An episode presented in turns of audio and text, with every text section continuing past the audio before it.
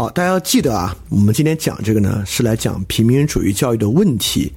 但讲问题，并不代表康德的学说和赫尔巴特的学说毫无可取之处，完全是错的。我们不管从柏拉图讲到孔子，讲到卢梭，讲到斯密，他们之所以是历史上伟大的思想家，代表他们的思想都非常的紧扣当时时代的 zeitgeist 这个时代精神。但是我们要从中发现的是教育的困难，但并不代表对他们的思想我们做全盘否定。尤其对康德，我怎么可能对康德的思想来做全盘否定呢？那我们马上介绍这位赫尔巴特，是一个彻彻底底的康德派。呃，康德的认识论啊太抽象了，就是还没法形成直接可用的教育理论。而赫尔巴特呢，就是在康德的基础之上把它形成理论化。康德的生卒年呢是一七二四年到一八零四年。这位赫尔巴特呢是一七七六年到一八四一年，比康德呢大概小个三四十岁的样子。康德在一八零四年逝世，他自己在哥尼斯堡的教席空了五年。五年之后，一八零九年，恰恰就是由这位赫尔巴特在哥尼斯堡大学接替了康德的哲学教授教席，也让哥尼斯堡大学成为了十九世纪教育学的全世界的中心。哥尼斯堡大学就形成了现代教育学的中心。这个中心下一步移到哪儿去了呢？就移到了杜威所在的芝加哥大学。芝加哥大学接替哥尼斯堡，成为了这个全球教育学的中心。那就是一会儿我们要看杜威对于赫尔巴特的继承和发展是什么样的。那么在康德的学说之中啊，赫尔巴特继承了几乎所有康德的认识论，其中尤其重要的呢，就是人的认知来源于经验。就今天我们说人的认知来源于经验啊，没什么可说的，我们觉得这是基本常识。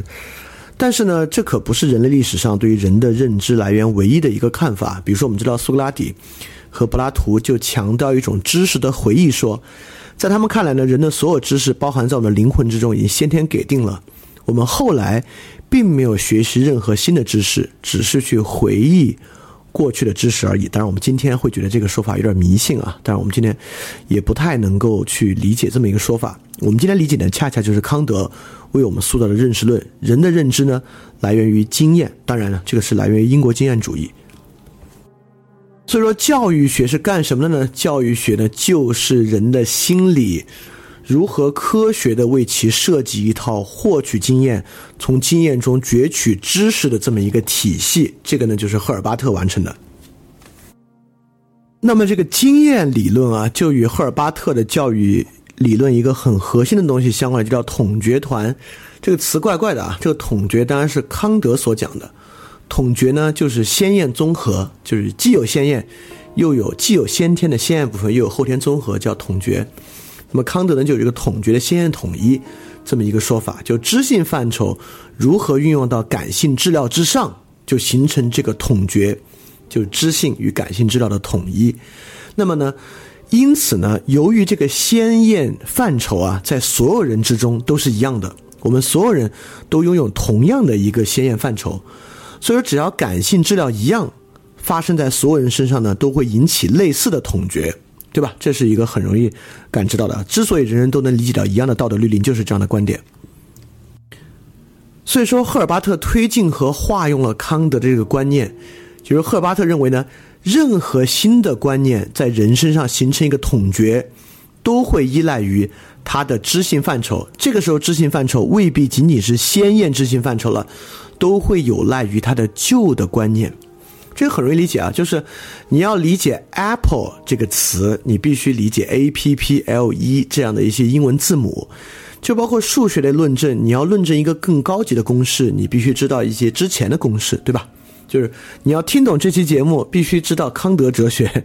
这就是任何新观念的形成统觉都依赖于旧观念，大概就是这些例子里面也能够形成的啊。这当然也符合我们的常识，所以赫尔巴特呢就认为。如果观念形成一个更好的系统集合，是有利于他的教育和吸收的。比如说，如果我我为了这一期啊，就前面系统的教大家英国经验主义、德国唯心主义、康德哲学、康德认识论，那么对于理解赫尔巴特的这个新的观念啊，当然就很有利。所以这就是指观念形成一个更好的系统集合，就有利于观念的教育和吸收。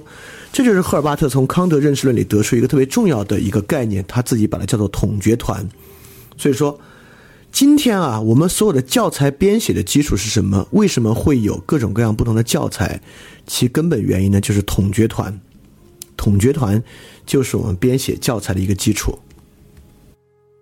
那么赫尔巴特进一步去论证啊，有一个叫意识域的东西存在，也就是说，认识啊是非连续性的，尤其是观念的触发。就是赫尔巴特认为，新的观念会一直被抑制，就是你没法理解它。一直到观念被学会的临界点，只要超过这个意识域呢，这个新的观念就形成了。这个也符合我们的常识啊。就在教育过程中，确实有学会与学不会的区别。就有的人呢，你学了好久也没理解，但突然一下呢，你理解了。在赫尔巴特看来呢，就是达到了这个意识域。所以说，教育的目标就是促进人去达到一个一个的意识域，他呢就习得了一个一个的新观念。所以说，我们使用外界刺激去触发一个一个的意识域的冲动，这就是教育过程的单元。所以说，意识域就成为了学习效果确保的中间环节和过程。听到这儿呢，你还会有点糊涂，你会觉得哇，这个真听不出来跟跟这个教育改变有什么关系啊？但其实跟教育改变的关系特别特别大。呃，立马一看你就知道了，这个就是我们现代教育体制的根本构成。柏拉图时代和孔子时代的教育呢，都像是对话。今天的教育可不是对话，今天的教育呢，是教师依据教材、拥有教案来推行的一个。这个呢，就是根根本本的来源于赫尔巴特的。因此，教材呢，就是一个一个统觉团的编排；教案呢，就是一个一个的意识域的设置；教师呢，就是来传达这些统觉团。帮助学生达到意识域冲动的这个人，现代教育就是这种教育设计中心主义。现代教育的核心呢，就是教师、教材、教案，就是至少我从小到大接受的教育啊，都是在教师、教材、教案的推进之下形成的。这个根深蒂固的起点，就来源于赫尔巴特。当然，我知道这种教师、教材、教案的方法，在今天我们来看呢，不中听。看上去必须有教师、有教材，按照教案教学呢，听上去有点古板了，听上去有点不那么时髦了。今天更时髦的基于小孩的教育啊，很多都是希望能够抛弃教材与教案，能够释放人们自由的天性来达成的教育，对吧？我们会觉得确实赫尔巴特所形成这个以设计中心主义的教育啊，好像不太符合我们今天的这某种涌现秩序啊等等等等理论。呃，真的这么不好听吗？就是我们真的这么反对教师、教材、教案吗？我立马举个例子，其实不是。我们今天对教育最前沿的设想与想象，完完全全还在教材、教案、教师的框架之内。也就是说，只要我们相信啊，先验认识形式的存在，也就是说，只要我们相信心理学的存在，教育就只有一个方法，因为这种先验认识形式的存在。导致我们能够了解人如何理解知识，能够了解如何形成记忆并与记忆互动等等等等的。就是如果这类心理学我们认为还有可能的话，这基本上就是在问：发展心理学这个学科如果还有可能的话，赫尔巴特这个以教材和教案形式构成的教育就必然是唯一的可能性。而且这唯一的可能性有一个终极愿景，就是我们在《黑客帝国一》里面看到 Neil 在 Matrix 里面学习武术的那一段。那个人给他的一个一个磁碟里面呢，可以说就是一个统觉团。每次这个磁碟结束之后呢，就到达一个意识域。所以说，我们今天在通过。呃，我们过去啊，发展心理学的通过一些弗洛伊德或实验心理学的理论来理解人如何理解知识、形成记忆。如果神经科学更加帮助我们理解了认识知识形成记忆形成的过程，我们赫尔巴特教育的终极愿景就是磁盘、数据直接电信号直接刺激神经系统实现教育。这个东西呢，就是康德认识论以及赫尔巴特教育愿景的终极目标。也就是说，一切建立在认识论和心理学以上的教育。必然是这种设计中心主义的，而今天再觉得教材教案死板的人，一定都会非常期待这种电信号直接刺激神经系统的教育。当然，就是如果你要问我它可不可能啊，我会说它完全不可能。我们是不可能破解神经系统关于知识的奥秘的，这是不可能的，这是人类理性范围之外的东西。但是呢，我们就想说，一切认识论和心理学基础之上的教育，必然是设计中心主义的，连同今天所谓的尊重孩子的、释放孩子天性的教育，它可能没有用到教材，但都是一种更精致的设计，它把教材纳入到教案的内部了。就今天这种很新的，包括什么蒙台梭利之类的，其实背后呢都是一种更精致的对于教材与教案的设计过程。所以这个好像听上去比较古板啊，但其实一点也不古板。就通过这种认识论心理学通达的教育啊，几乎是我们对教育最根。就今天我们想教育啊，真的很已经有点难跳出这两个框架来想了。那么听到这里呢，你可能会觉得，嗯，这听起来挺有道理的。但是我们必须先提示，心理学这个学科本身就有强烈的平民主义特征，就因为它假设任何人，不管是天才还是庸人，是一个有贡献的人还是没贡献的人，他都有类似的心灵结构。也就是说，一旦进入心理学洞察，就认可了人与人是高度类似且结构相同的。但实际上，之前人们真的不这么想。比如亚里士多德的这种自然教育里面，就会有自然奴隶说。亚里士多德认为，有的人灵魂啊，先天的就得做奴隶。亚里士多德还区分了自然奴隶和政治奴隶。政治奴隶的是因为战争啊等等沦为奴隶的人；自然奴隶呢，就是他的灵魂低劣，先天适合做奴隶。一直到霍布斯和格老秀斯，对于人的灵魂啊，先天有的人低劣，还有这样的想法呢。包括一直到卢梭，我们知道，在卢梭的这个理论之中，lawgiver 立法者是一个特别重要的角色。卢梭有篇文章叫《英雄特有的德性》，他就把这种英雄特有的德性看作一种灵魂的力量，是一种永远能够强有力的行动的力量，这是先天的。这个英雄特有德性文章里面描述这种英雄，其实就是卢梭后期立法者的一个来源。也就是说，直到卢梭，我们都还在认为人跟人的先天灵魂是不一样的。而从康德以来的心理学，赫尔巴特本身也是心理学的奠基者，来得到一种平民主义社会的合法性，因为所有人都是一样的了。所以这里还有个有意思的啊，在这种情况之下，建立在心理学和认识论的情况之下，教育和医疗是很相似的，就是我们最终就像 Neo 在 Matrix 里面学习武术的方法，其实是一种医疗手段，对吧？呃，其实听到这里可能会让某某些人更赞同这个基础出发点啊，就这种平民主义的心理学特征，因为让今天的人来接受人与人先天就有灵魂层面的不同，其实还挺困难的。嗯，但我是比较接受，其实人与人先天是有本质的不同的，它根本没有相似的心理结构和心理特征。它有相似的物理特征，我能理解，他们的神经系统只有量的区别而没有质的区别，但在这基础之上，神经系统架子之上，它的意识啊是有质的区别的，所以没关系啊，这个只是说说我的观点，我们还接着从这个地方往后来继续说。而且可别觉得赫尔巴特那会儿的心理学是那种玄学心理学，完全不是，是一个特别现代的心理学设想。因为赫尔巴特本人也是心理学的奠基者之一，他对心理学本身是什么呢？也有很多自己的描述。他说，心理学不应该让人感到奇怪，而应该做出解释。它不是猎奇，而是要让人在总体上了解人的本来面貌。既不要把他把人捧上天堂，也不要将他的精神蒙上擦不掉的灰尘。而是在于开辟阻塞的实验途径。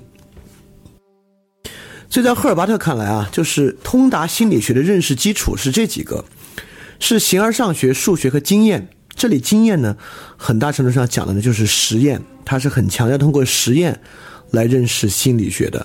所以说，我们我们看形而上学、数学和实验，基本上已经是很现代、很现代的心理学想象了。这个东西呢，其实呃比弗洛伊德要更心理学一些。可以说，弗洛伊德呢是心理学发展史上突然插进来的一杠，就是沿着赫尔巴特到这个美国实用主义、机能主义心理学，才是今天心理学可能正统发展的路径。所以我们看啊，就今天有很多所谓啊，开启孩子特殊天性啊，等等等等等等的，都是引用实验心理学论文作为基础的。所以说，赫尔巴特那会儿所看到的，和我们今天很多强调的，其实是很类似的、很现代的一套想法。所以，关于卢梭思想何以可能的问题啊，卢梭的那个教育理念如何可能的问题，康德给出了论证，赫尔巴特提出了完整的方案，就怎么样让卢梭所设想那个教育完全实现。赫尔巴特不仅给出了方案，赫尔巴特还给出一个实践性很强的方案。呃，赫尔巴特的这个教育啊，是伦理学与心理学并重的。伦理学约定目标，心理学约定所有方法。但我们知道，过去的教育可是可以说是伦理学既约定目标也约定方法。但由于约定了这个，在赫尔巴特这里依然是伦理学目标的。赫尔巴特把卢梭那种和康德所讲的那种人啊，通过这个先天认知形式去那个道德律合一的过程呢，被他分成了五道念，就是他有五个东西来确保人一定会去遵守那样一个道德律令。第一个呢，就是康德说的自由，就是康德最后要实现的启蒙，就是这个东西，欲求与道德律的统一。康德会认为，人仅仅认识道德律是不够的，人必须我主动想遵守道德律，这是非常重要的。所以说，欲求与道德律的统一，在康德这里非常重要。这是赫尔巴特的第一道念，就是自由。第二道念呢，叫完善，因为人有很多欲求的。就是人也有时候会出现欲求与欲求的矛盾，这个大家都应该都理解，对吧？所以说，这个完善指的就是道德自由啊。你对于道德律令的欲求与你其他欲求冲突的时候呢，你懂得自我意志与自治。就你确实有其他欲求，你为什么最后不选其他欲求而选道德欲求呢？在赫尔巴特把这种五道念的第二道念呢称为完善。那这个有时候还无法确保我们能够完全符合道德律令呢。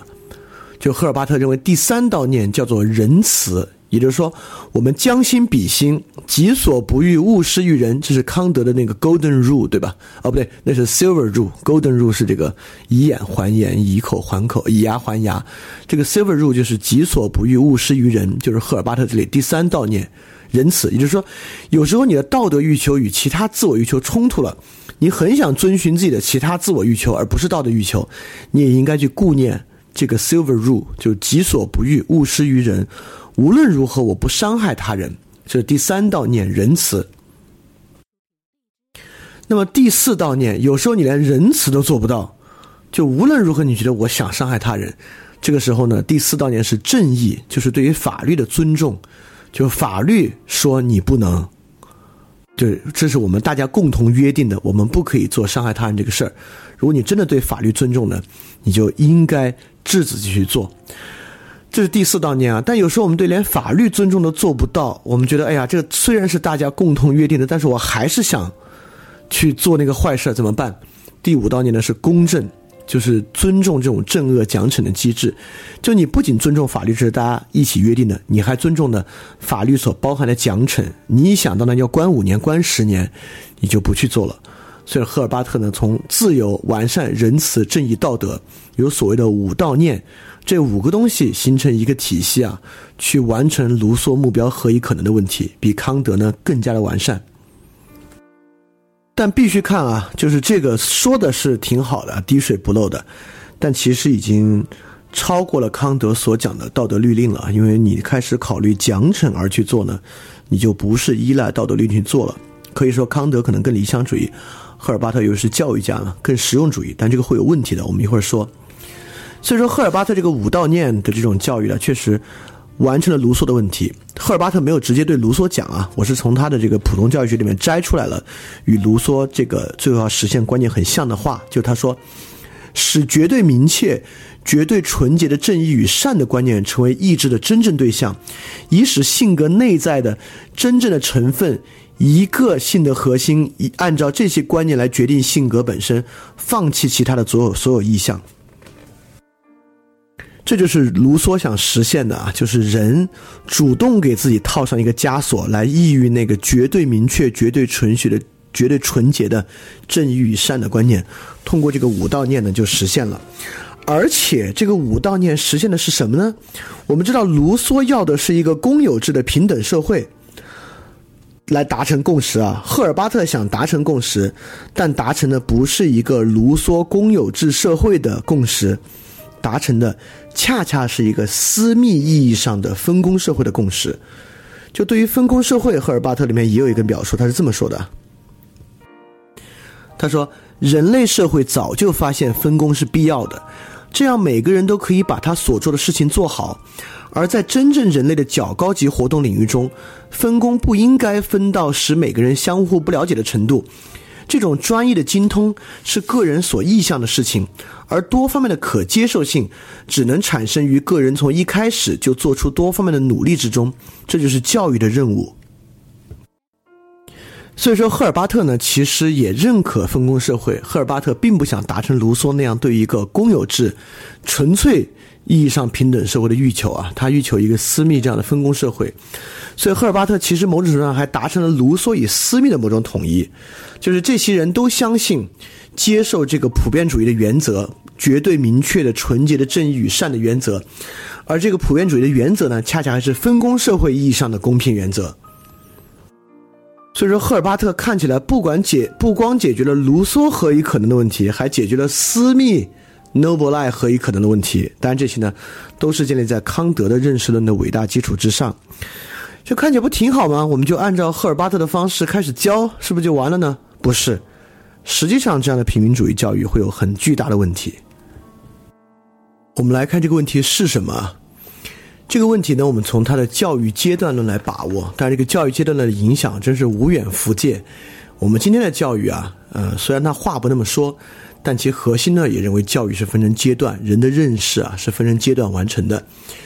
确实，在康德的理论来看啊，认识绝对不是一个黑箱。就赫尔巴特也说，我想不到任何无教学的教育。正如相反方面，我不承认有任何无教育的教学。教学呢，指的就是这么一个阶段。那么，他把教育分成了四个教学阶段，分别是明了、联络、系统和方法。所谓明了的意思啊，就是这个新观念是什么，先要让人明了。所谓联络是什么意思呢？就是新观念与旧观念的关系是什么，要实现这个联络。系统是什么呢？就是新观念与旧观念联络，它们形成一个什么样的观念系统展示出来。什么是方法呢？就是你用新观念去解决一个实际的问题，运用它就是方法。我特别想，就是我不知道听众里面有多少人是实际接受过计算机语言教育的啊？因为计算机语言是一个特别系统化的教育。如果你学过的话，你就知道啊，现在的计算机语言教育完完全全符合赫尔巴特的教育四段的论，这是特别特别高效的啊。但是高效为什么还有问题呢？问题恰恰在于此，就赫尔巴特的教学方式有极其重的工程学内核。就是赫尔巴特的教学方式，由于其形成一个四阶段的教学系统，所以本身是极其强烈的工程学思维和工程学思想的。我猜刘慈欣可能会很欣赏赫尔巴特的教育理念。那我们就要问工程学有什么不好的问题了？工程学最不好的就是这个过程啊！你要自己有什么想法，你根本没有办法加到里面去。就你在网上学过计算语言，你也知道。你自己的这个语言什么理解不重要，而且也不太可能。工程学，工程学的兼容性和工程学的开放性是很差很差的。所以赫尔巴特这种教育工程啊，很容易被用于一种社会工程，而在这个社会工程之中，其实是没有个人的。而他的这套观念呢，还真的就用于形成这种教育社会工程了。在赫尔巴特逝世不久，一八七一年，普鲁士教育改革。我们知道，普鲁士教改对于整个后发现代化国家的教育有非常深远的影响。普鲁士的教育直接塑造了日本的教育，而从日本明治维新传到我们这边呢，直接塑造了我们的教育和苏俄的教育。啊，当然不光苏俄啊，就沙俄的教育，就沙俄现代化教育，也受到了普鲁士教育特别深刻的影响，包括小学、中学、大学的编制，这都是从普鲁士教育来的。就一八七一年之后呢，就德国的学校教育就特别的系统化，而且国家化了，被分成各种不同的年级，由浅到深来培训这些年轻人。那么这种教育呢，都是社会工程的整体目标，就是培养这种武道念，呃，在而且在武道念之中，强烈的载有国家主义价值观的个体，而且呢，将所有教育内容知识化，通过这种四阶段论来影响人们的认知。所以说，我们可以想象啊，任何一个以国家为主体来开展一个大型公共教育，开展一个范围很大的公共教育，工程学的思维啊是最容易开展和进行的，因为工程学的思维是最容易复制、最容易应用到一个很大的范围、批量化、规模化的进行的。所以说，赫尔巴特这个教育确实就做就是教育作为社会工程开展的一个最佳样板。直到现在，我们的教育还有非常浓重的赫尔巴特的痕迹。因此呢，我们看到这种平民主义教育的危险啊，这种赫尔巴特式教育的危险，就是一种自我消弭。也就是说，卢梭的那个路线之中啊，卢梭强调的是每个主体自我、自主、自足的去自由的认可这个共同体，但赫尔巴特为其打上了很多补丁，包括奖惩机制啊、法律啊、仁慈啊等等等等，并且建立一套社会工程学来强化这个信念。在这个过程之下，个体那种纯粹自我、自主、自足，其实已经不存在了。个体是在很大的一套系统化的规训体系，还不只是康德说的教育作为规训，在很多其他的规训体系的联合作用之下，形成对于这个整体这个五道念的认知的。这本身呢是一种强大的自我消弭。所以说，这种认识论的决定论啊，就是人决定性的以某种认识框架响应外部刺激，形成一个观念，基本可以等于自由意志的丧失。也就是说，这种社会教育工程学能够确保培养出来基于有某种五道念的人。所以，卢梭提出的这个狂想，由赫尔巴特来完成的这个狂想，具体在社会上实现是什么样的？但听到这，你有可能觉得，哎，是权力批判，就是教育作为规训的批判，不是？就我们所有批判，最后都要落到自我教育的困难和自我教育的问题之上来完成。这个地方要做的平民主义是一种自我消弭，绝对不是对于权力的批判，而是对于自我推行、自我消弭的批判。你可能觉得奇怪，一个自我怎么可能来推行一种自我消弭呢？但你也知道，福柯词语物的末尾啊，就是说那张那张在海滩上沙滩之上人的脸，在海水的冲化之下慢慢消失，是一个人的消失的过程。这个人为什么会消失呢？平民主义为什么会产生这种自我消弭？在这里就能看出来，心理学的迷信。就是这种自我的消失。当然，如果迷信神经科学啊，更是自我的消失。我们都知道，神经科学已经开始不断的探讨自由意志是否存在，并且绝大部分情况之下，神经科学会认为自由意志并不存在这么一点。所以说，心理学和神经科学的迷信，即使每个个体针对自我开展这种教育，都会导致自我的迷失。所以，今天要做的不是权力的批判，是从赫尔巴特的路径里面看到心理学的某种危险。所以说，尤其是心理学这种认识论啊，我们认为什么是启蒙？如果逻辑和逻辑的理性认识就是启蒙，但康德不是这个意思啊。康德的纯粹理性批判里面有这个意思，但实践理性批判里面讲了呀，要是要限制理性，为信仰留出空间啊。今天我们总是忘这第二句，而认为逻辑的理性认识就是启蒙啊，就是尤其是史蒂芬平克讲启蒙，大概就是讲逻辑的理性认识。我就会认为启蒙一定会走向，呃，理性一定会走向启蒙的反面。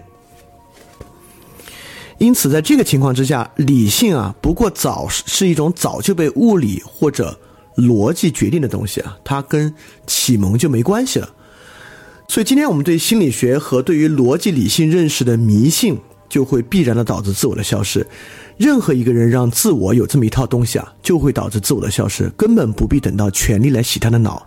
他自己就会洗自己的脑，洗到自我丧失。